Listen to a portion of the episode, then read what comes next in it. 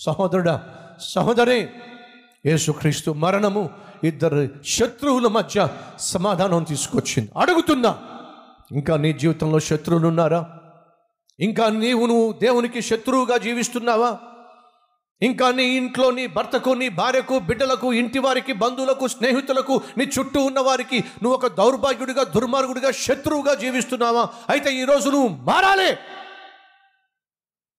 దేవునికి దేవుడు సృష్టించిన మనుషులకు వ్యతిరేకంగా శత్రువుగా ఎంతకాలం జీవిస్తావు ఆనాడు శత్రువులుగా ఉన్న పిలాతు శత్రువులుగా ఉన్న హేరోదు యేసుక్రీస్తు యొక్క మరణము ద్వారా స్నేహితులుగా మారారు.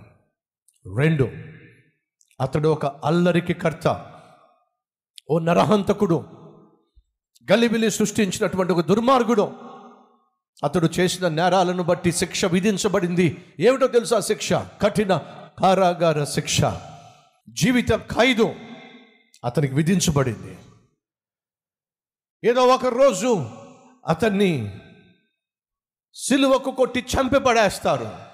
ఆ విషయం అతనికి బాగా తెలుసు. నాకు మూడింది నా పని అయిపోతుంది.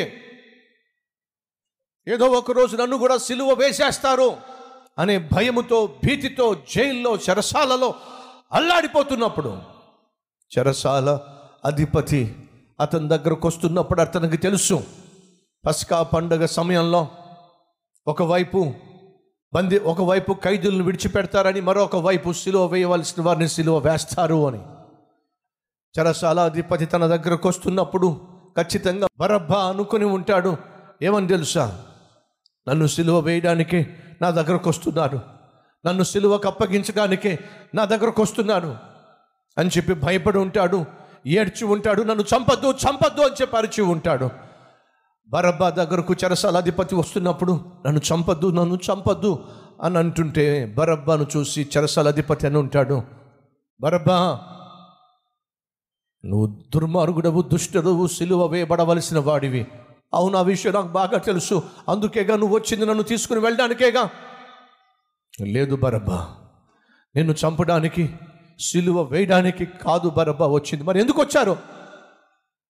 నీ స్థానంలో ఎవరో మెస్ అట మరణించడానికి తను తాను అప్పగించుకున్నాడు. ఫలితంగా బరబ్బా నీకు శుభవార్త. చావవలసిన నీవు చావకుండా విడుదల పొందుకుంటున్నావు. నీ స్థానంలో ఏ పాపము ఎరుగనటువంటి యేసు అనే రక్షకుడు మరణిస్తున్నాడు. ఎంత అద్భుతం అండి. ఆ పన్నెండు గంటలు. ఒకవైపు శత్రువులేమో సమాధానపరచబడి మిత్రులుగా చేరారు. మరోవైపు ఏమో మరణ శిక్ష విధించబడవలసినటువంటి భరబ్బ విడుదల పొందుకున్నాడు. సహోదరి సహోదరుడా ఎందుకు గుడ్ ఫ్రైడే? ఎందుకు శుభ శుక్రవారము? ఎందుకో తెలుసా? శుభం జరిగింది. ఆనాడు బరబ్బా జీవితంలో శుభం జరిగింది. సిలువ వేయబడి చంపబడవలసినటువంటి బరబ్బా విడుదల పొందుకున్నాడు. శుభం!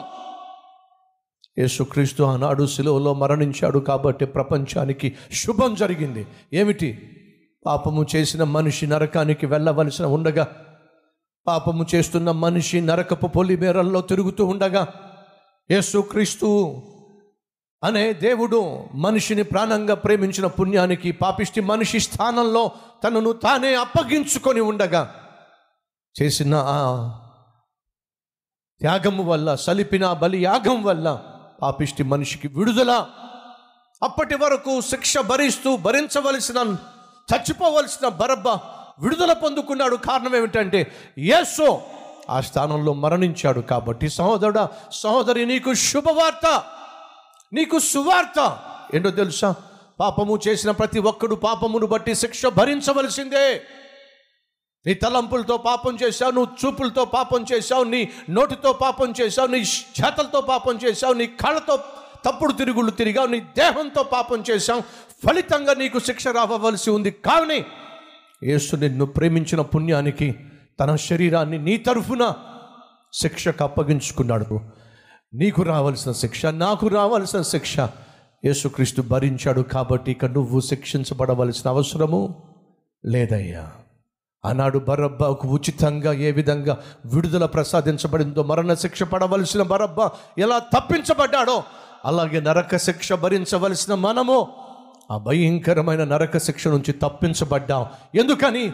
నీ నా స్థానంలో ప్రభు యేసుక్రీస్తు తాను శిక్ష భరించాడు కాబట్టే ఇక నువ్వు శిక్షించబడవలసిన అవసరము లేదయ్యా.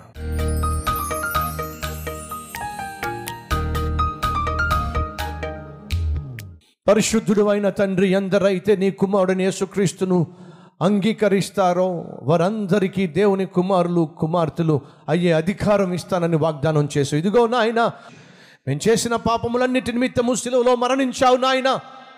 అలా మరణించిన నిన్ను నీ క్షమాపణను మేము అంగీకరిస్తే చాలో. మా జీవితం ధన్యకరం అవుతుంది మా బ్రతుకులు శుభకరముగా మారుతాయి. ఇదిగో ఈ సమయంలో ప్రతి ఒక్కరి హస్తాన్ని మీరు పట్టుకొని ప్రతి ఒక్కరి జీవితంలో చేసిన ప్రతి పాపమును క్షమించి నూతన జీవితాలు ప్రసాదించి నీకు సాక్షులుగా మేము జీవించులాగున కృప చూపించమని యేసునామం పేరట వేడుకుంటున్నాం తండ్రి. ఆమెన్.